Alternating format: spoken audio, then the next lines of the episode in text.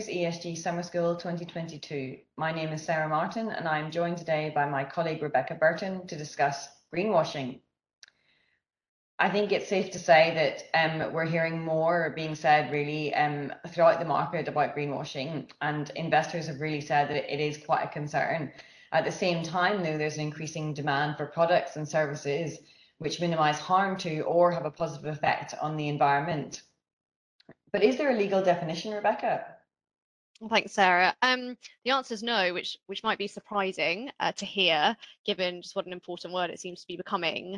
Um, and actually, it seems to mean different things to different people. Uh, we know the government uh, in the UK here, in its autumn 2021 roadmap on greening finance, they describe greenwashing as misleading investors on how sustainable a product is, which is quite specific. Uh, whereas elsewhere, we see it described by NGOs or other stakeholders as where a company uses public messaging to appear more climate friendly or environmentally sustainable than it is. Um, so the issue can arise in different contexts, and I think it's worth companies being mindful of that when they're trying to assess their risks. So at a high level, I suppose what we'd say is that greenwashing means one means saying one thing and doing something different, or making a statement which in itself, or perhaps viewed as part of a wider context, is considered to be misleading. And this will apply to statements made in all aspects of business. So, for example, in relation to investment strategies or descriptions of certain financial products, but also in relation to climate reporting or in relation to voluntary statements made on companies' websites, and also general marketing material. so physical advertising at conferences or on bus stops, and on social media. Complaints are being made about statements made um, through these medium, and regulators are taking them seriously. I agree. Um, I'm just picking up on your point about a statement perhaps being seen as misleading when assessed in a wider context. Um, in that it is important to be mindful that when trying to assess a greenwashing risk, if you've got a specific statement, for example, about a green activity or a green product, that statement may need to be scrutinised both on its own merits, uh, but also assessing how is that statement aligned with perhaps other broader commitments, for example, on net zero. As we talk with clients about scrutinising green or sustainable claims through multiple stakeholder lenses, just to make sure that all angles of how a statement might be interpreted are covered. And um, because a lot of greenwashing risk is actually about inadvertent greenwashing rather than any intention to be misleading. I think that's absolutely right. Um, and it is easy in this context to get some of this wrong. Um, there's a real risk of optimism bias um, particularly in relation to things like forward-looking statements. Um, in addition, when you're relying on quantitative information, which in turn relies on new methodologies and scientific estimates, um, there are so many unknowns. And if you do not have comprehensive and robust systems and controls in place to ensure that what you say can be verified, there is a risk of inadvertently being misleading. Yeah, it's a challenging path that companies are trying to tread. And of course, key concern is to avoid uh, making a mistake that could attract liability in some form. And we know the regulators, for example, are making greenwashing one of its priorities. Um, we've seen recent enforcement activity in the US, uh, including a decision in a funds context um, that showed that the SEC is, is actually looking at this from a historical perspective as well as forward looking.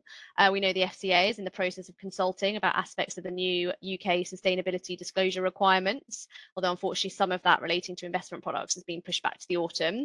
Uh, and other regulators are also increasingly active in this space, uh, particularly the advertising regulators like the Advertising Standards Agency here in the UK, who has expressly said, yes, we're going to shine a spotlight on environmental claims, and they've been busy publishing guidance about what it would expect companies to be aware of um, in relation to environmental claims.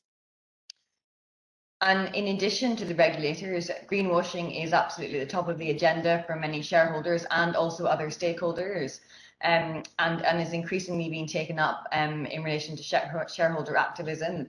By way of example, very recently, the UK's national contact point for the OECD has confirmed that there is a case to answer and it is accepting complaints made um, by a number of NGOs in relation to a greenwashing um, allegation against a power generation business in the UK.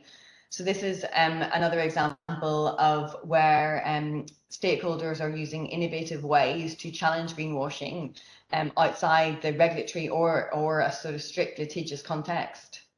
I agree. I think that's a really interesting example. Um, so to sum up, really, I think there's a lot going on in this space, we would say, um, and we can expect more developments from the regulators and other stakeholders. And it's important for businesses to be thinking about how they can mitigate the risk of inadvertent greenwashing. Um, Sarah, should we wrap up perhaps with a couple of top practical tips on that? Um, yes, absolutely. I think the key we here really is um, being clear, accurate, and transparent, um, and to ensure that you're not misleading, including by omission.